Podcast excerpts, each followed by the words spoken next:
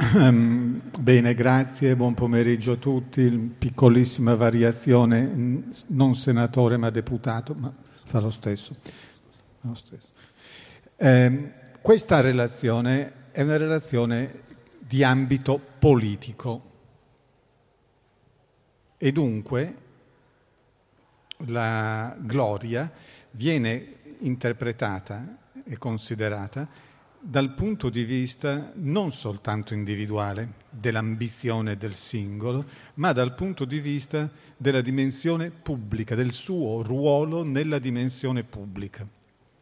Questo, questa premessa è fondamentale, altrimenti ehm, ho l'impressione che non riuscirò a spiegarmi. Ehm, che cos'è la gloria? Nel suo significato proprio è un'eccedenza, un eccesso, è una sovrabbondanza. E, e ciò è un effetto. Quali sono le cause di, che operano, che realizzano questo effetto? Sono tre. La virtù, la comunicazione e la durata. Mi spiego. Nel concetto di gloria stanno tre assi, tre parametri. Il primo è quella che definirei l'eccellenza splendente dell'opera e questa implica per l'appunto la virtù, nel senso anche di capacità di produrre un'opera e di orientarla a un valore. L'opera deve essere orientata a un valore, deve essere eccellente, dunque nessun Guinness dei primati, non colui il quale mangia la mortadella più grossa del mondo, costui non ha gloria. Gloria è qualche cosa che ha a che fare con la virtù di un singolo in un'eccellenza. Secondo parametro, l'essere glorioso è esemplare, cioè è esempio. Per essere esempio vuol dire che ha davanti a sé, dunque non è solo, ha davanti a sé un orizzonte, una platea, una comunità, una dimensione pubblica che è disposta a riconoscere la sua gloria. La gloria è comunicazione, non è solo eccellenza virtuosa dell'opera, è anche comunicazione. Esce di sé, quella sovrabbondanza trabocca fuori di sé, genera desiderio di essere, genera in coloro che ne sono spettatori il desiderio di esserne partecipi. Terzo asse, la durata. La durata significa questo, che la gloria è energia e come tutte le energie lotta contro l'entropia e come tutte le energie è destinata a perderla questa lotta ma naturalmente si tratta di capire quanto tempo è necessario perché questa lotta sia perduta. L'altro punto fondamentale all'interno di questa terza faces della gloria è che la lotta contro la morte, l'entropia e la morte, la lotta contro la morte nel caso della gloria si realizza passando attraverso, molto spesso passando attraverso la morte. È la morte che rende immortali. La morte gloriosa produce gloria immortale.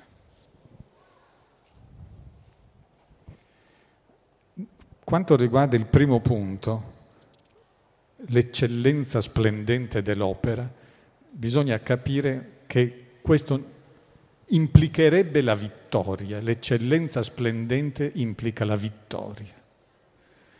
Ma molto spesso questa vittoria è una vittoria che si realizza su un piano diverso rispetto a quello pratico-empirico. Alle Termopili chi vince? Certamente sotto il profilo empirico vince l'esercito persiano. Però noi ricordiamo la gloria di Leonida, re di Sparta. che quando i persiani gli dissero di buttare le armi, rispose Molon Labè, venitevele a prendere. Per quanto riguarda il secondo asse, un ulteriore approfondimento, quello della comunicazione. Uh, questo è un asse fondamentale, eh, è nella radice etimologica della parola. La parola gloria eh, ha una probabile etimologia eh, dal, da radice KL, K lambda, che è in greco kleos, che è kaleo, che vuol dire udire, farsi udire, chiamare. In latino questa radice produce un termine come inclitus. La musa della storia, Clio, ha questa stessa radice. In, nelle lingue slave la parola gloria si dice con un termine che deriva con addolcimento da questa radice, si dice slava, appunto. Qualcuno si ricorderà l'epoca del socialismo realizzato. Il canto dei sindacati sovietici del primo maggio era Slava Trudu, gloria al lavoro. Il terzo punto, un'ultima annotazione sul terzo punto. Il terzo punto eh, è Precisamente. Il secondo punto è l'esemplarità, il terzo lo possiamo definire la monumentalità. La gloria serve a farsi ricordare. Dunque vi è un'eccellenza che è legata a una splendente vittoria, che non è però necessariamente una vittoria sul piano empirico. Vi è una comunicazione esemplare che apre la gloria a un orizzonte, politico e vi è una monumentalità, cioè quella che Manzoni definiva una guerra illustre contro il tempo, una guerra che alla fine è destinata a essere perduta, ma insomma si tratta di capire, ripeto, quanti giorni, mesi, anni, secoli, millenni ci vogliono perché una gloria non splenda più.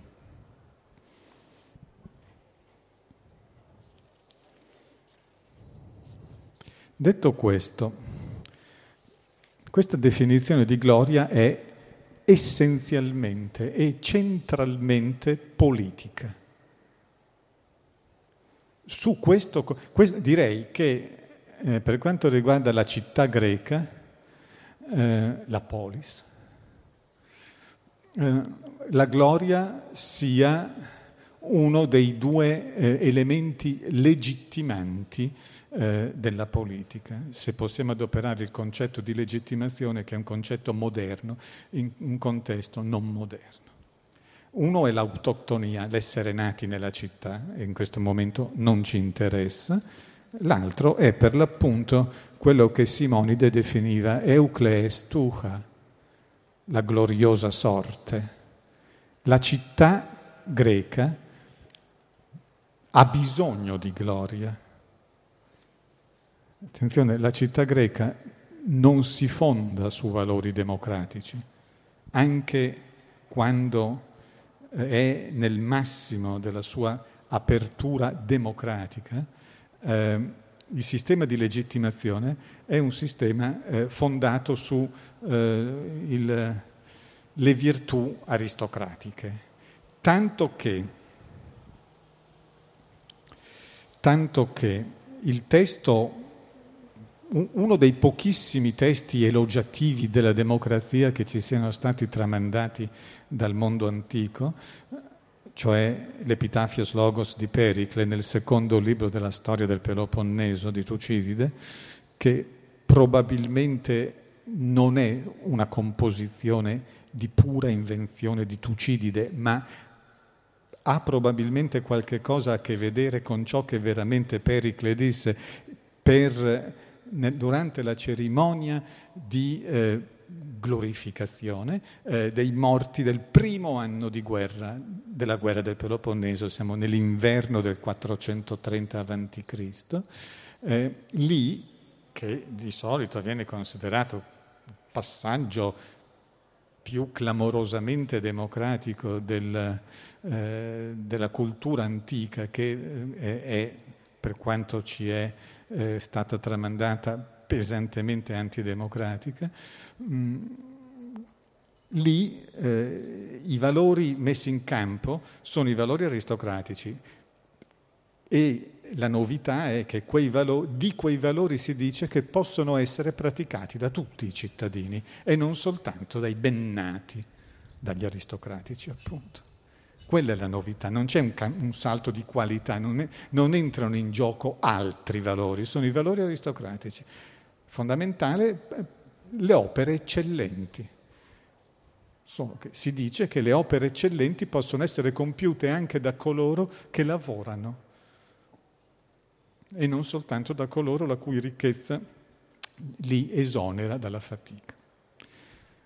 La città antica ha bisogno di gloria perché attraverso la gloria celebra se stessa, trova la propria legittimità. La gloria di Atene è nell'Epitafios Logos, la gloria di Atene è nel fregio del Partenone dove, vengono, dove Fidia raffigura le Panatenaiche, cioè la città che offre se stessa alla propria divinità protettrice. La gloria del mondo antico sono i bronzi di Riace, cioè la capacità di mostrare come può essere pieno di luminosità, di energia, di vibrazione un essere umano. È stato detto giustamente che quelli sono più vivi dei vivi. E, e questa è gloria, e questa emanazione è gloria. Ma gloria nel mondo antico è anche Pindaro che scrive l'epinicio per il vincitore. Cioè, questi sono un vincitore gio- in uno dei tanti giochi con cui la Grecia celebrava la capacità dell'essere umano di agire in modo impegnato e gratuito al tempo stesso. Gloria in Roma è sicuramente, eh, bisogna, bisogna, dire una cosa un po' tecnica, gloria è una parola che eh, è latina, ma nella lingua latina ha una eccezione non prevalentemente, ma eh, quasi con parità di significati, negativa, quasi con parità di significati. Cioè gloria è vanagloria, è spesso vanagloria, Mm, ricorderete il miles gloriosus è il soldato fanfarone, no?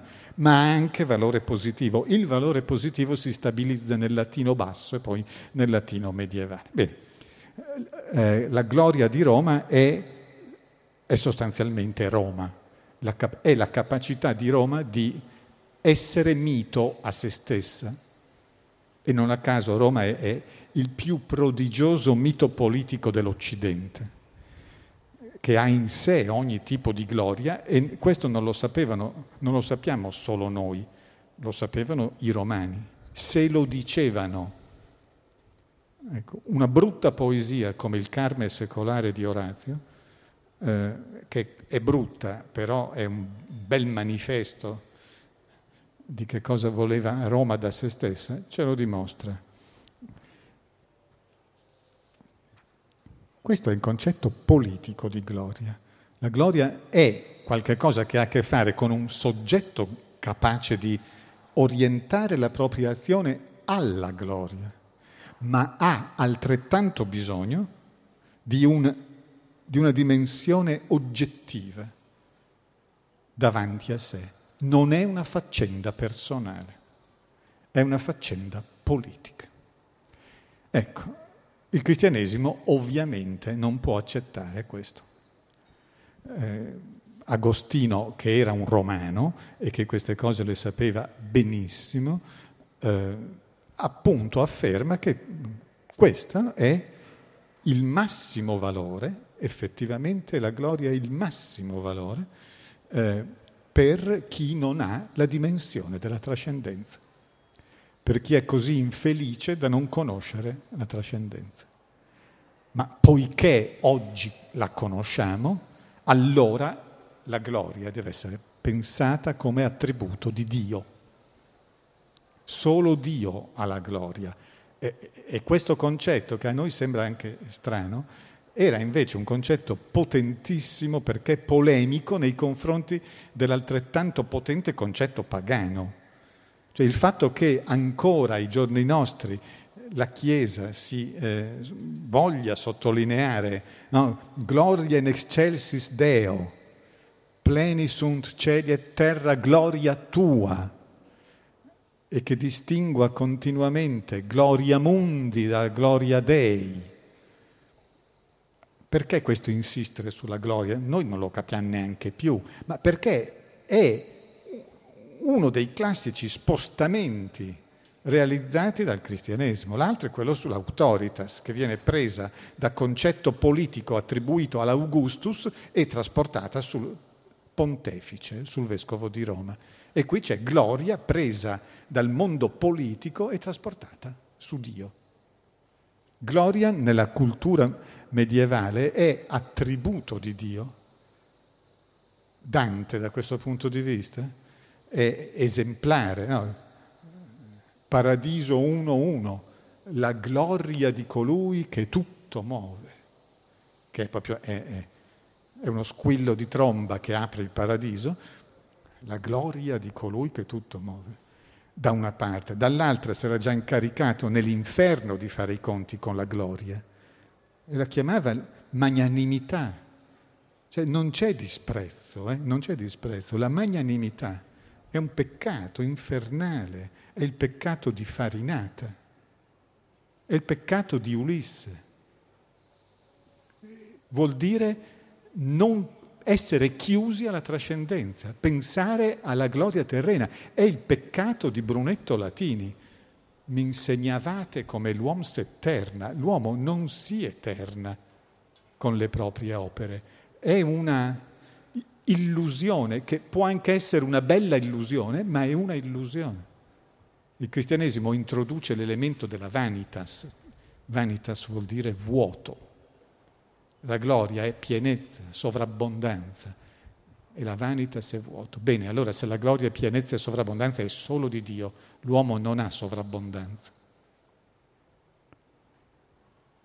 Tutto ciò è, poi vabbè, ricordiamo tutti Purgatorio 11 con Oderisi da Gobbio, e lì c'è proprio la, la, la tirata contro la, la, vana gloria delle umane posse, no? si dice che la gloria più duratura che mente umana possa concepire è un battito di ciglia nei confronti del cielo che si muove più lentamente nell'empireo,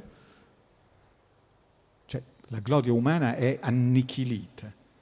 E sotto il profilo politico, la politica si legittima nel Medioevo non attraverso la gloria, ma attraverso la giustizia che è tutta un'altra cosa. L'uomo politico deve eh, realizzare la giustizia. Diligite justitiam, dice il salmista, ed è il concetto fondamentale degli specula principum, amare la giustizia e raddrizzare il governo, cioè il timoniere, è quello che raddrizza la rotta delle cose terrene che, vanno, che delirano, vanno sempre fuori dalla rotta. L'uomo politico cerca la giustizia, trova la giustizia. Perché? Ma perché la giustizia non è difficile da trovare, è l'ordine razionale dell'essere voluto da Dio e conoscibile dall'uomo. Questo fa la politica. La gloria umana non va perseguita in quanto tale. Sì, ci può essere, ma l'elemento fondativo, l'elemento fondativo della politica è la giustizia.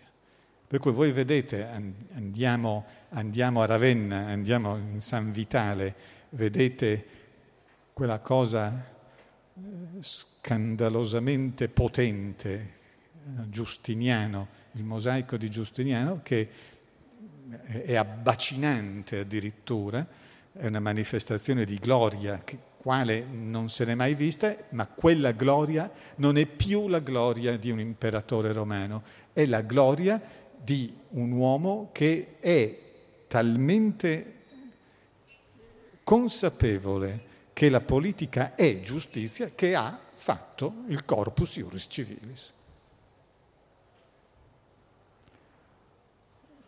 Non parliamo della gloria nel, nel, mondo barocco che è precisamente tutta e solo su Dio. Basta, andiamo a Roma, vediamo una qualunque chiesa barocca, una bella chiesa di Bernini o di Borromini, e lì abbiamo il trionfo, che è sempre il trionfo di Dio. E al tempo stesso, ce l'ha insegnato Benjamin, quel trionfo è la luttuosa malinconia del creato. Gloria è di Dio, non degli uomini. Di Dio o dei santi elevati alla gloria degli altari e partecipi della gloria di Dio. Stiamo attenti perché questo non vuol dire che la gloria non sia un attributo dell'uomo per il cristiano, lo è lo è, ma è la gloria dei risorti. No? Queste sono cose che stanno nella dottrina. Noi risorgeremo nell'anima e nel corpo e quello sarà il corpo glorioso. Cioè, spiegava San Tommaso che voleva sempre spiegare tutto, la, la materia nella sua dimensione essenziale ma c'è la materia e sarà una materia irradiante gloria nel grembo di Dio. La gloria è il destino dell'uomo, anche per il cristiano, non su questa terra. Machiavelli, che è un pagano, al contrario, precisamente spiega, qui siamo principe venticinquesimo, che la molla dell'agire umano sono la gloria e le ricchezze. E le ricchezze come motivazione dell'agire sono qualcosa di scandalosamente volgare e impolitico, sono, rovi- sono state la rovina di Roma, no? Eh, la, la guerra civile scatenata dai plebei contro il latifondo e sono state la rovina di Firenze. Mentre invece la ricerca della gloria, quello sì che è una bella motivazione per la politica e su quel punto la politica come grandiosa manifestazione di potenza sostanzialmente, ecco, come grandiosa manifestazione di potenza, su quel punto arrivano gli insegnamenti di Machiavelli. Se vuoi essere glorioso, che vuol dire potente, che vuol dire vincitore, allora devi fare questo e questo e questo. E poi devi anche sperare che la tua azione abbia il riscontro con la qualità dei tempi e anche qui si introduce un elemento di drammatica incertezza perché già Machiavelli non è per niente sicuro che la gloria umana abbia la possibilità di durare, anche se è sicurissimamente nella dimensione monumentale, la gloria è l'unica motivazione degna dell'uomo, l'unica. Nella insensatezza disumana della, del corso degli eventi storici, neanche della storia, del corso degli eventi, soltanto la, la gloria è quella fiammella che splende nella notte e ti consente di essere ricordato, così che si possa dire che tu sei vissuto per qualche cosa. E tuttavia questa consapevolezza è una consapevolezza legata al fatto che elemento, oltre che la virtù, vi è un elemento di fortuna nell'agire umano che non è sotto controllo, che può distruggere i tuoi disegni e che non potrai mai controllare sostanzialmente. La gloria, e dunque siamo con Machiavelli in una posizione giustamente intermedia fra un ordine intellettuale medievale che non c'è più e l'ordine moderno che deve ancora cominciare. L'ordine moderno comincia in vari modi, con Cervantes, ad esempio, quando della gloria si ride. No, il Don Chisciotte è una risata europea sulla gloria, ormai una cosa da pazzi, la gloria, poveri pazzi. Brava persona Don Chisciotte, ma completamente incapace di stare al mondo. E poi il passaggio politico fondamentale, Hobbes, il quale capiva tutto e centrato immediatamente il problema, prende di petto la gloria, grande valore umanistico, prende di petto la gloria e dice bene, vi sono tre cause di discordia a questo mondo, la scarsità, l'incertezza, cioè la mancanza di controllo degli uomini su se stessi, la mancanza di controllo degli uomini sull'oggettività, sul, sui prodotti del, della terra e la gloria, causa di incertezza. La gloria è profondissimamente antipolitica. Eh, antipolitica. È passata da essere il cuore della politica classica all'essere attributo di Dio e solo secondariamente del principe nella cultura politica pur variegata del Medioevo, a essere l'unica motivazione nobile dell'agire umano in Machiavelli e pa- passa con Hobbes, e Hobbes, attenzione, è il padre della politica moderna, passa con Hobbes a essere il più grosso guaio il più grosso elemento di disturbo, il più grosso elemento di conflitto che possa esistere. Perché? Ma perché la gloria, che lui adopera come parola glory, a volte scrive vain glory, a volte scrive glory, la gloria è, diciamo così, l'elemento di indeterminatezza radicale della vita associata. Se in linea, cioè, se per assurdo può, potrebbe non esserci scarsità, per assurdo potrebbe non esserci incertezza, ma in ogni caso gli esseri umani sono destinati a produrre conflitto, disordine sanguinoso perché sono vanagloriosi. Che cosa vuol dire vanagloriosi? Vuol dire che non accettano che il valore di ciascuno sia il valore che a ciascuno viene attribuito dagli altri, che è l'unico valore che esiste. Ma ciascuno crede e pretende di avere il valore che egli stesso si attribuisce. Attenzione, questo è un punto, tra l'altro è meraviglioso, l'idea che il valore di un uomo è il suo prezzo, dice, dice Hobbes. Il valore dell'uomo è il suo prezzo. Ora, questo significa che esiste un denominatore comune delle, che le qualità non esistono, esistono solo le quantità e tutto è misurabile. E dunque il valore dell'artigiano che ci viene in casa a rimediare a un disastro incombente, un'alluvione, un allagamento, è un valore enorme in quel momento e giustamente egli si fa lautamente pagare, mentre invece il valore di un professore che sa a memoria un canto della, dell'Iliade in greco è un valore pressoché tendente a zero se non c'è qualcuno che ha un bisogno disperato di sentirla. Questo è il mondo moderno. Eh?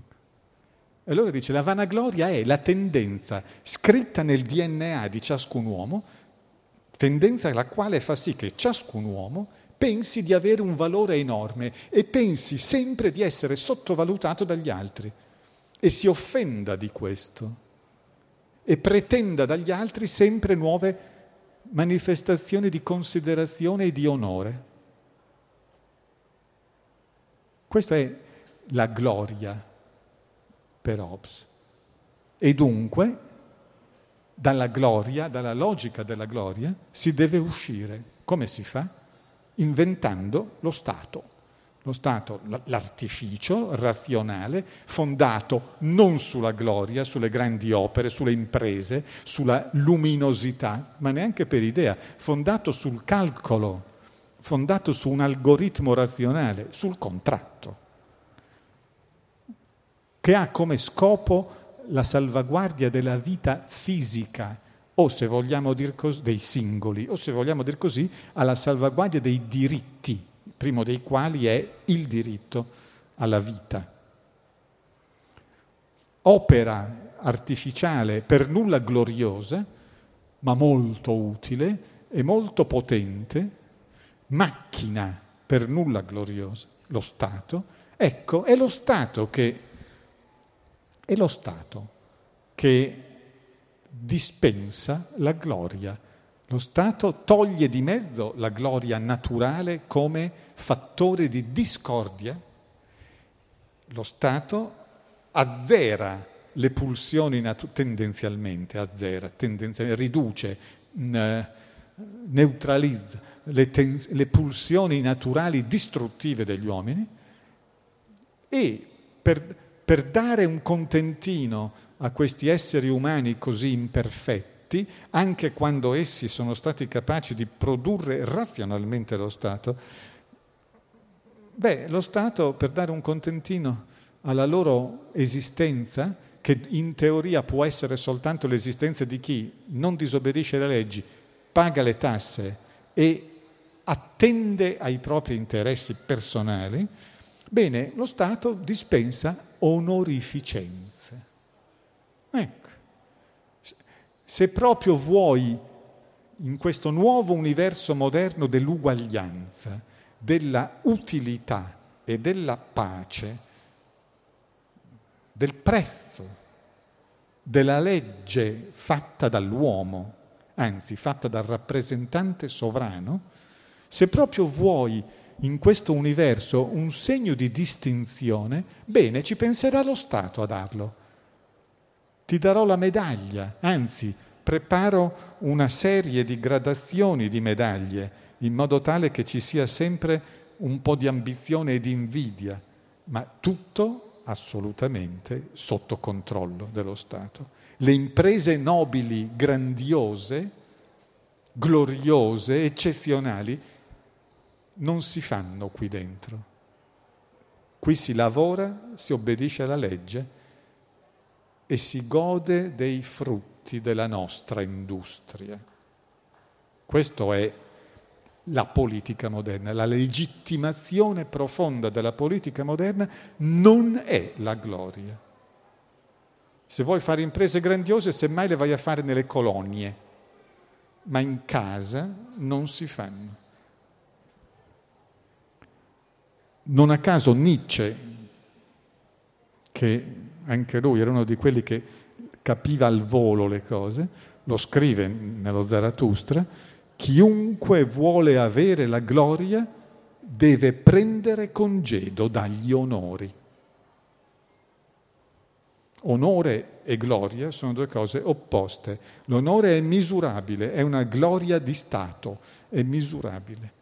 La gloria vera, quella eccedenza, quella sovrabbondanza, quella luminosità, quella comunicazione intensa, quella vibrazione che sta nella gloria, non sta nella politica moderna. Voi direte, ma come? Eh, facciamo un po' di qualche, qualche caso concreto. Okay. Frontespizio del Leviatano, a molti noto, è, è tutto meno che un edificio grandioso non è una strutturazione barocca nel senso di Bernini, non vuole avere nessuna indicazione di vanitas, altro che vanitas, le cose di questo mondo sono importanti, di caro prezzo, vanno salvaguardate, altro che. Certo, ci sono dieci vignette, in una ci sono dei cannoni, ma quei cannoni non sono un, un trofeo che voglia dimostrare la gloria del Leviatano. Il Leviatano non è glorioso, Quei cannoni sono l'indicazione del fatto che il leviatano deve essere potente verso gli altri leviatani, basta. Anzi, la, la parola stessa leviatano è detta con poco rispetto e poca reverenza, come dice Hobbes nel diciassettesimo capitolo del Leviatano. Mm. Queste, queste manie della gloria fanno parte della tradizione, della dissennata tradizione letteraria dalla quale Hobbes, come tutti i filosofi moderni, vuole distaccarsi.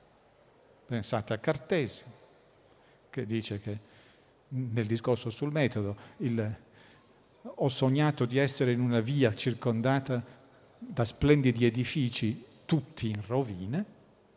Eh, la filosofia moderna comincia con l'idea che gli splendidi edifici sono tutti in rovina. Questo Hobbes comincia dicendo che lui alla, all'antichità in se stessa non pensa che si debba attribuire il minimo onore e che tutte quelle cose che sono state insegnate sulla gloria o sulla libertà, che è più o meno la stessa cosa, cioè la libertà civile, la repubblica aggressiva, la repubblica che si copre di gloria, sono tutte cose che servono soltanto a fare la guerra civile e a sprecare dei soldi. Allora, la politica pratica, non quella dei filosofi, continua sul tema della gloria fino alla rivoluzione francese. È, è ovvio. La gloria è un forte valore legittimante, per, per l'ancien regime, certamente. La politica moderna, cioè quando la filosofia si congiunge con la terra attraverso la rivoluzione, ecco, a questo punto, a questo punto dovrebbe nascere un universo privo di gloria, un universo politico privo di gloria e tutto centrato sull'utile. Il che è vero.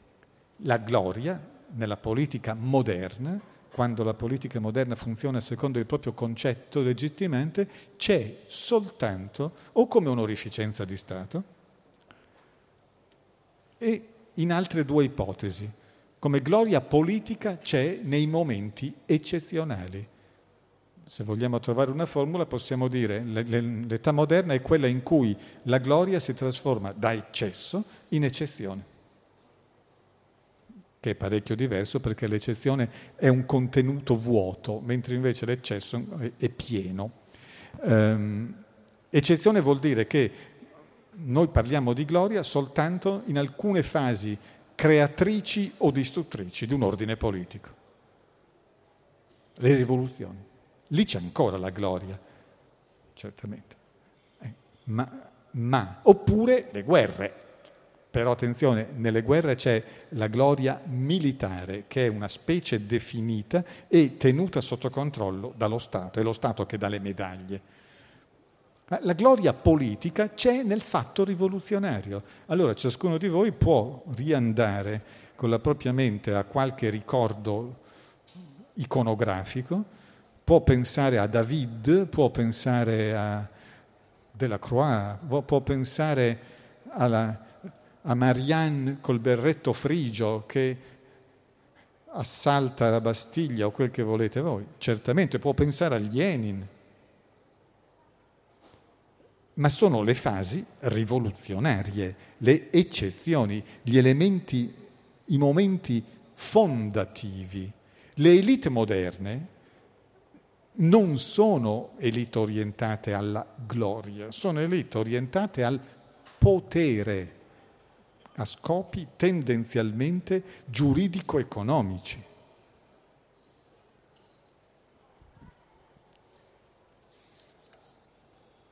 Certamente contro la politica moderna, grigia, tranne che nei momenti rivoluzionari, si muove il grande intellettuale romantico.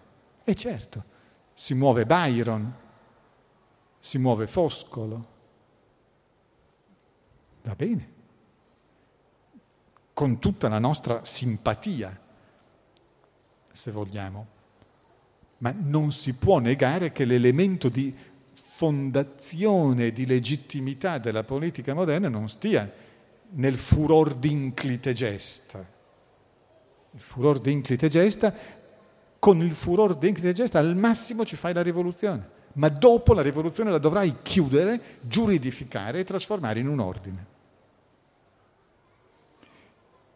Col canto rivoluzionario della Marsigliese puoi dire che il giorno della gloria è arrivato. Sì, i figli della patria marciano proclamando che è arrivato il giorno della gloria, cioè la gloria per se stessi, che si copriranno di gloria combattendo contro i mostri della reazione e sarà gloria loro e gloria della Francia. Poi un bel momento smetteranno di combattere e diventeranno dei bravi borghesi. La gloria come fatto eccezionale della politica moderna è tanto di destra quanto di sinistra, non c'entra nulla con la destra e la sinistra. Eh, vi è una sovrabbondanza di gloria eh, nella, eh, nei regimi eh, di destra, pensiamo al fascismo, è tutta una gloria, e un'altrettale, altrettanta sovrabbondanza di gloria nei regimi di sinistra. Cioè, se uno pensa a che, l'Unione, che cos'era l'Unione Sovietica, eh, se qualcuno di voi ha visto la mostra del realismo socialista pittorico eh, svoltasi l'anno scorso a Roma, è una cosa impressionante. È tutta gloria quella. Bene. Se uno pensa alla Corea del Nord oggi, è tutta gloria. Non è destra e sinistra. Semmai la differenza è fra eh, i regimi democratici, che di gloria ne hanno poca e intermittente, e i regimi totalitari, che hanno nel, nel loro DNA l'idea di essere continuamente in guerra contro qualcuno, di prolungare a tempo indefinito la rivoluzione da cui sono nati. Per cui la rivoluzione non si chiude mai, combatte, la politica è una continua lotta contro sempre nuovi nemici e dunque la politica è tutta nel segno della gloria. Naturalmente con risultati molto spesso tragicomici. Mentre la politica democratica è quella che meno di ogni altro dà spazio all'elemento della gloria, lo, lo confina tendenzial, tendenzialmente, lo trasforma in onorificenza. Ma la gloria ogni, tendenzialmente è confinata nell'ambito militare, oppure, dicevamo, nei momenti eccezionali che sono i momenti della nascita di un ordine, con un'eccezione, che sono gli Stati Uniti. Negli Stati Uniti il tema della gloria è ancora un tema fondativo del discorso pubblico, non è evidentissimo e tuttavia non è ridotto a zero. Ma perché? Ma perché una delle linee di fondo della cultura politica americana, insieme a quella protestante, insieme a quella locchiana, è la linea machiavelliana.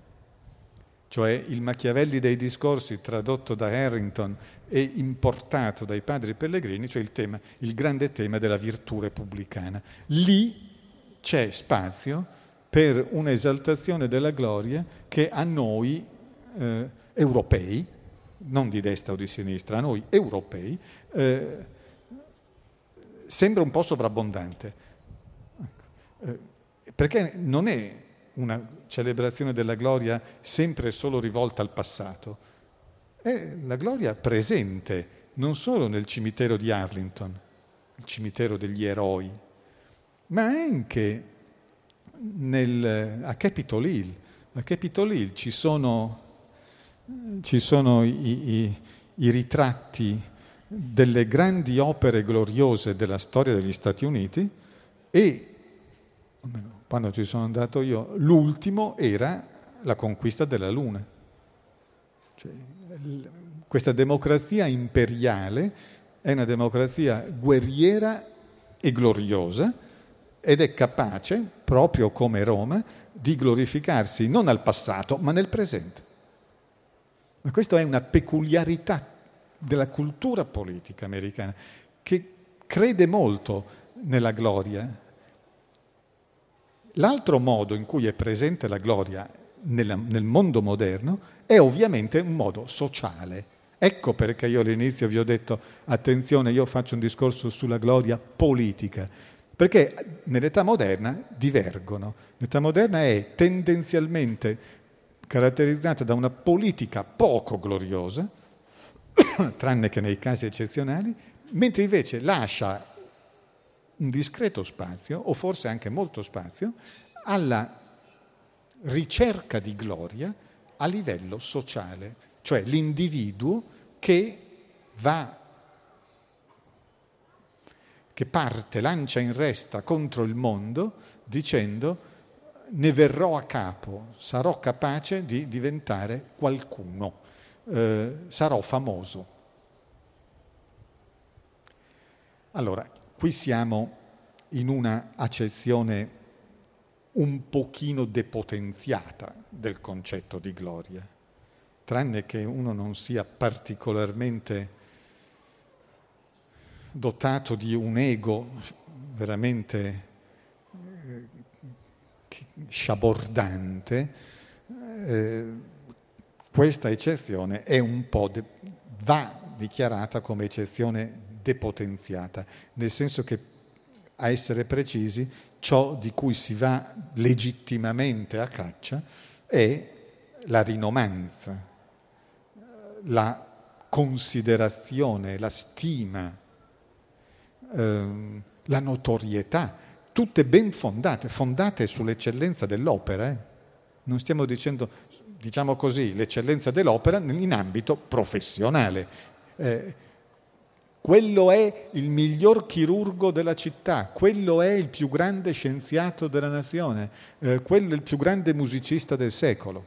Benissimo, questa è una fama ben fondata su un'opera che ha un elemento soggettivo di splendore e un elemento oggettivo di una platea disposta a riconoscere quella eccellenza, quella esemplarità. Però non è politica.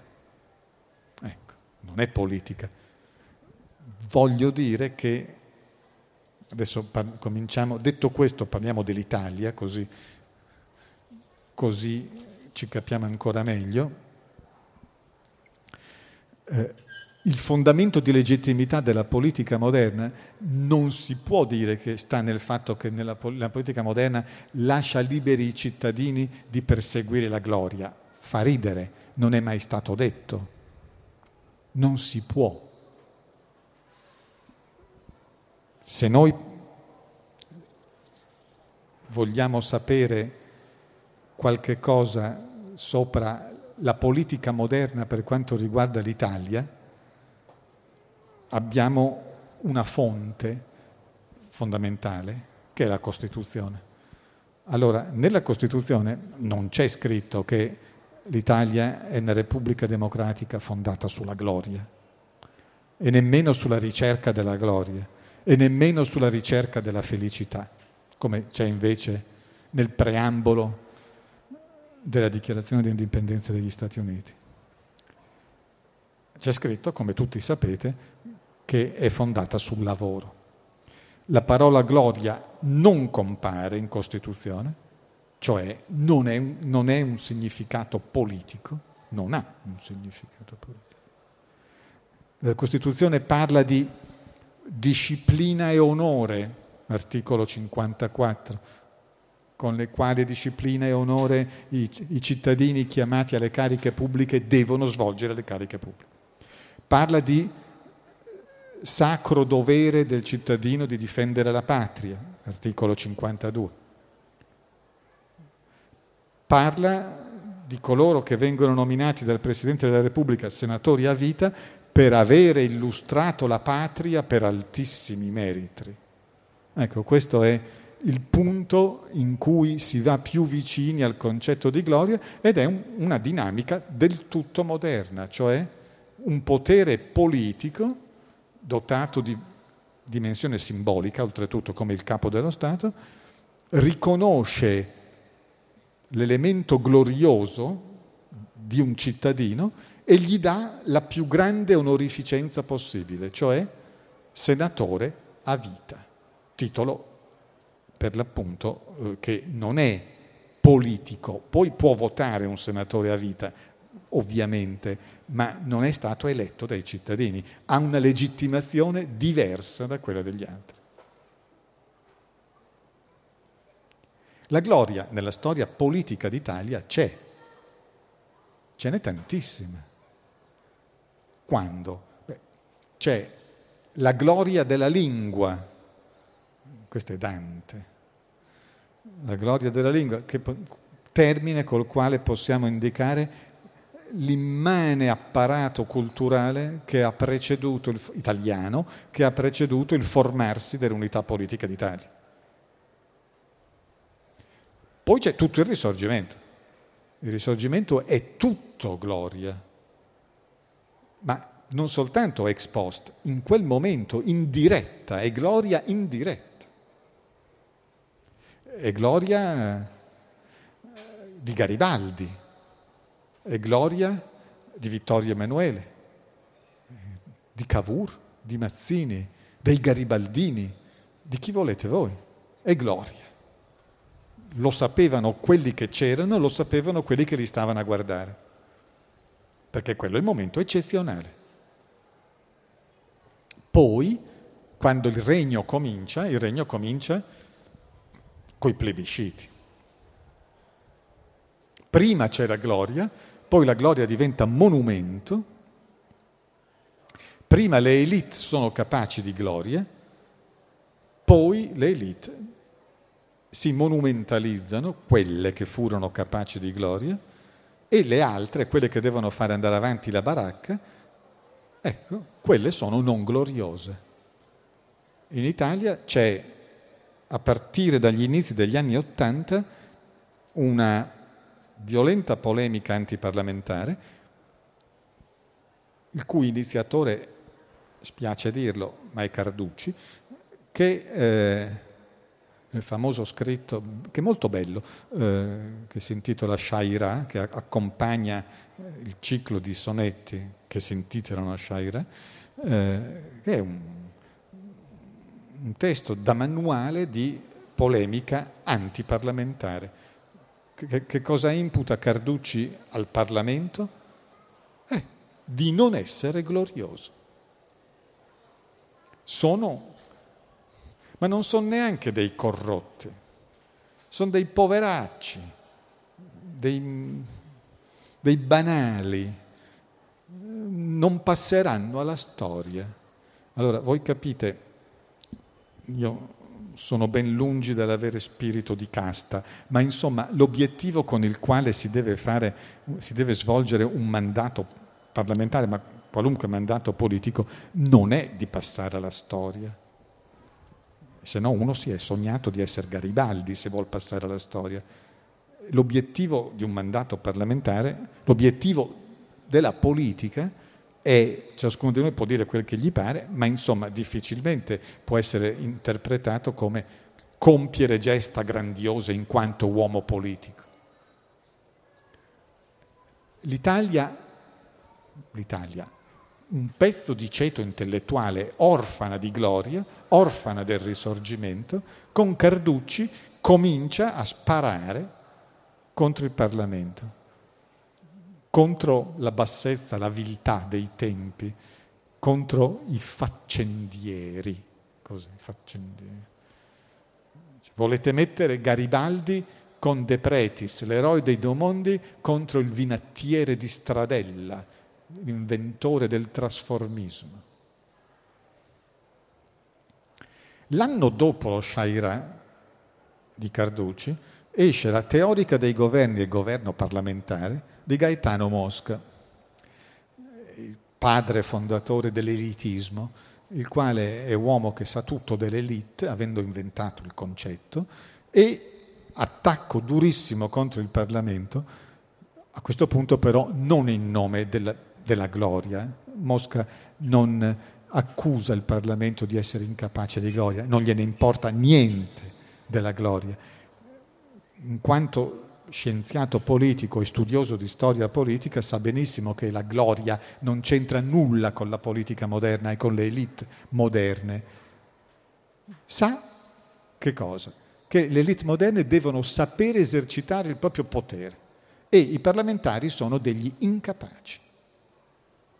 Perché l'idea che si eserciti potere attraverso la, la parola, da cui Parlamento, è un'idea che non sta in piedi. Il potere lo si esercita essenzialmente attraverso la burocrazia e, diceva lui, l'esercito. Altrimenti se fai tanto di aprire alla parola, al Parlamento, ti toccherà prima o poi far entrare in Parlamento perfino i socialisti. E allora, e allora lo spirito di classe che dovrebbe essere tipico, lo spirito di ceto, che dovrebbe essere tipico delle elite, dove va a finire? Vuoi vedere che questi sono incapaci di comprendere il ruolo decisivo delle elite nella storia politica? Vuoi vedere che attraverso il Parlamento si arriva alla democrazia? Vuoi vedere che per la prima volta nella storia c'è un'elite che apre la porta ai propri nemici sulla base dei propri principi? Ma prima dovrai cambiare i tuoi principi, dovrai passare dalla esaltazione dell'uguaglianza che hanno fatto i borghesi contro i nobili, che però esaltazione che ha aperto la porta anche ai socialisti, dovrai tornare tranquillamente non all'elogio della nobiltà, ma all'elogio delle minoranze. Le elite come minoranza di potere organizzata che deve comandare rispetto alle maggioranze disorganizzate. Non c'entra nulla la gloria, c'entra l'efficacia del comando. Contro, invece, ancora in nome della gloria, contro la mediocrità parlamentare, ma neanche la corruzione, proprio la mediocrità, la mancanza di gloria, il grigiore, naturalmente chi abbiamo, chi, chi scende in campo chi entra sulla scena? D'Annunzio. D'Annunzio è tutto giocato sulla gloria. La gloria di chi? Ovviamente la sua, del superuomo che al massimo si estende alla supernazione, l'Italia. Ecco, D'Annunzio, cantore di un secondo risorgimento, perché il primo è finito per motivi biografici, in mezzo c'è stata la infame Italietta, corrotta, infelice e, e sconfitta, sconfitta nel 66, sconfitta ad Adua, l'Italietta volgare, mediocre dei, del Parlamento, e la gloria ci deve essere invece, perché senza gloria si muore, e deve essere la gloria del superuomo, sua. Ora, nel, ci avviamo a chiudere. Una delle più fenomenali trasformazioni del concetto moderno di gloria, meglio, del rapporto moderno fra gloria e politica, che è un rapporto di esclusione, oppure di eccezionalità, oppure un rapporto di subordinazione, oppure un rapporto di spostamento, cioè la gloria spostata tutta sul sociale, bene, una delle più fenomenali trasformazioni del rapporto moderno fra gloria e politica è avvenuta negli ultimi trent'anni, quando un nuovo tipo di organizzazione economica che si suole definire neoliberismo, una nuova considerazione della cosa pubblica, una, una nuova potenza dell'economia, nuove elite hanno giocato politicamente di nuovo la gloria, ma questo è l'elemento di assoluta novità. La gloria è tornata ad essere un valore politico attraverso l'individuo, attraverso, se vogliamo, l'individualismo, come, come consumo. La fase dagli anni 70 in poi del XX secolo, è la fase in cui la gloria diventa materia di consumo e stiamo parlando della gloria costruita dai media, cioè dalla comunicazione, intorno a, poniamo, artisti, attori, eccetera. No? La, il consumo incessante di immagini, notizie, il gossip, insomma, intorno a un universo relativamente ristretto di persone gloriose, della cui gloria si abbevera ogni cittadino pensando di poterla replicare in sé. Primo. Secondo passo, e questa diciamo è la fase del fotoromanzo. Secondo passo è la gloria fai da te, gestita da ciascuno, il protagonismo che ciascuno è invitato a perseguire e ad esercitare. Attenzione, non è il successo, è diverso. Nella fase centrale della modernità, abbiamo detto, il successo era uno spazio sociale assolutamente legittimo, ma legato all'eccellenza dell'opera. È lecito che tu persegua i tuoi sogni di gloria ricercando il successo nella tua professione. Se diventi il più bravo chirurgo d'Italia, bene, applausi. Te lo devi meritare però la differenza fondamentale del, della gloria come autoconsumo è che si viene invitati ad esibire una gloria senza opere. La gloria senza opere è il narcisismo di massa. Facebook, dove si, io mm, non ne sono molto certo perché non lo pratico, ma sostanzialmente si scrive agli altri quello che si è fatto nella più ovvia banalità, quotidianità. Protagonisti senza aver mai compiuto un'opera eccellente, perché è tuo diritto esibirti. Voi direte, vabbè, che male c'è? Niente, infatti non stiamo dicendo che c'è alcunché di male stiamo semplicemente notando che la gloria ha preso un'altra faccia, una faccia che è non direttamente politica, non direttamente sociale, una faccia che potremmo definire biopolitica.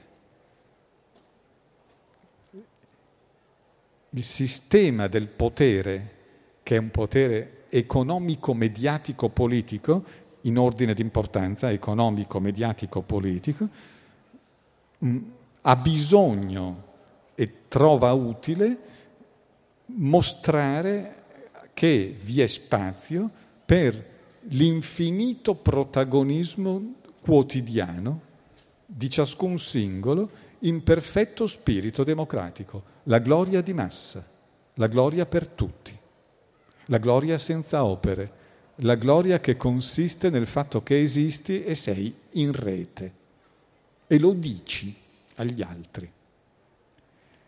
Questo tipo di individuo è il tipo di individuo che se fosse perfettamente e soltanto questo è certamente un individuo non ambizioso e anche politicamente non tanto pericoloso.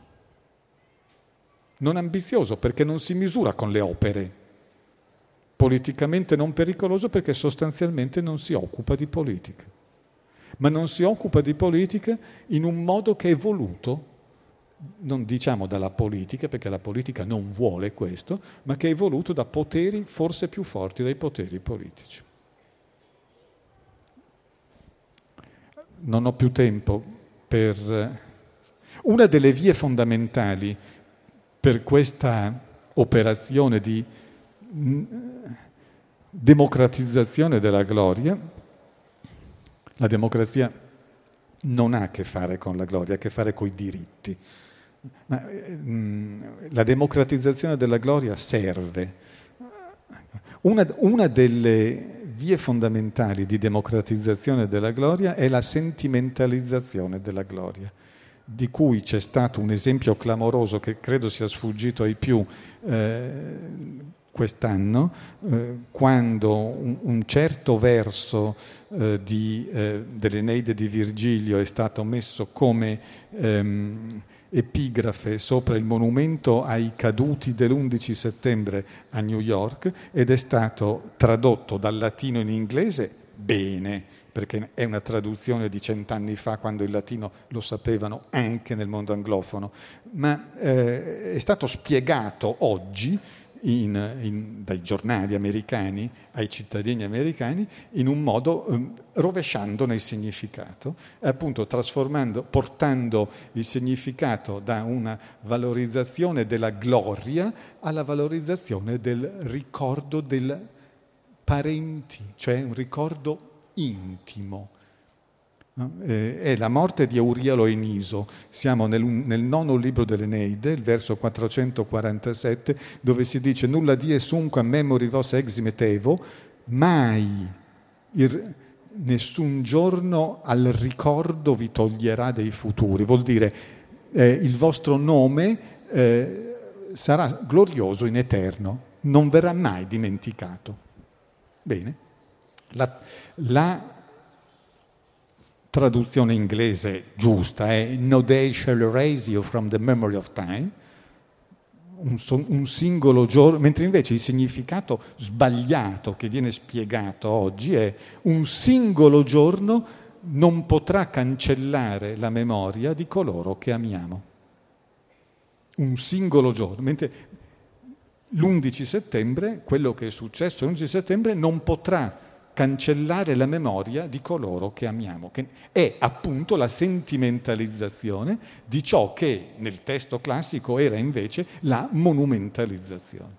Questo è un caso assolutamente da, da, da manuale. Chiudo. Le elite politiche oggi non si legittimano sulla gloria, tanto perché non ne sarebbero capaci, ma anche perché anche se volessero, non è questo il loro compito, il loro mandato. Certamente vi è nella liderizzazione della politica oggi un elemento simil glorioso, simil glorioso, che, come tutto ciò che ha a che fare con la gloria, eccede l'istituzione. L'istituzione un, la gloria è un eccesso e dunque Cedere l'istituzione è evidentemente qualcosa che è anche richiesta dai cittadini, anche date le cattive prove che le istituzioni ogni tanto danno di sé. Eh, non dimentichiamo che perché ci sia gloria nel significato politico del termine, se proprio vogliamo uscire dai parametri moderni, cosa che io sconsiglierei, ma lasciamo perdere, eh, Gloria deve avere l'eccellenza dell'opera, deve avere la esemplarità comunicativa e deve avere l'elemento della durata. Chi cerca gloria oggi politicamente, chi vuole che la legittimità della politica stia nella gloria e nella gloria di questo o di quel leader, deve chiedere, non può non chiedere che quel leader sia capace di ciò, cioè di eccellenza dell'opera. Eh, il che, da quel po' che si capisce, non è semplicissimo, dato che i problemi della politica del giorno d'oggi, cioè la sostanziale erosione, diciamo così, della del legame sociale e politico democratico dovuta alla crisi economica, eccetera, eccetera, so, questa erosione è non facilmente eh, neutralizzabile o contrastabile attraverso una gloria di tipo tradizionale. Semmai, se proprio dovessimo recuperare della gloria un valore politico oggi, io direi che è la virtù, cioè la capacità di compiere opere che dovrebbe essere sottolineata. Una virtù, questa sì, democratica, cioè di tutti, che è poi il nome del civismo repubblicano. Ecco, al di là della virtù capace di produrre le grandi opere, io penso che ciò di cui ci sarebbe bisogno oggi e sarebbe glorioso e impresa gloriosa collettiva sarebbe la rinascita della virtù civica in ciascuno di noi, ma questo evidentemente ormai ci porta fuori dal tema della gloria. Vi ringrazio per l'attenzione.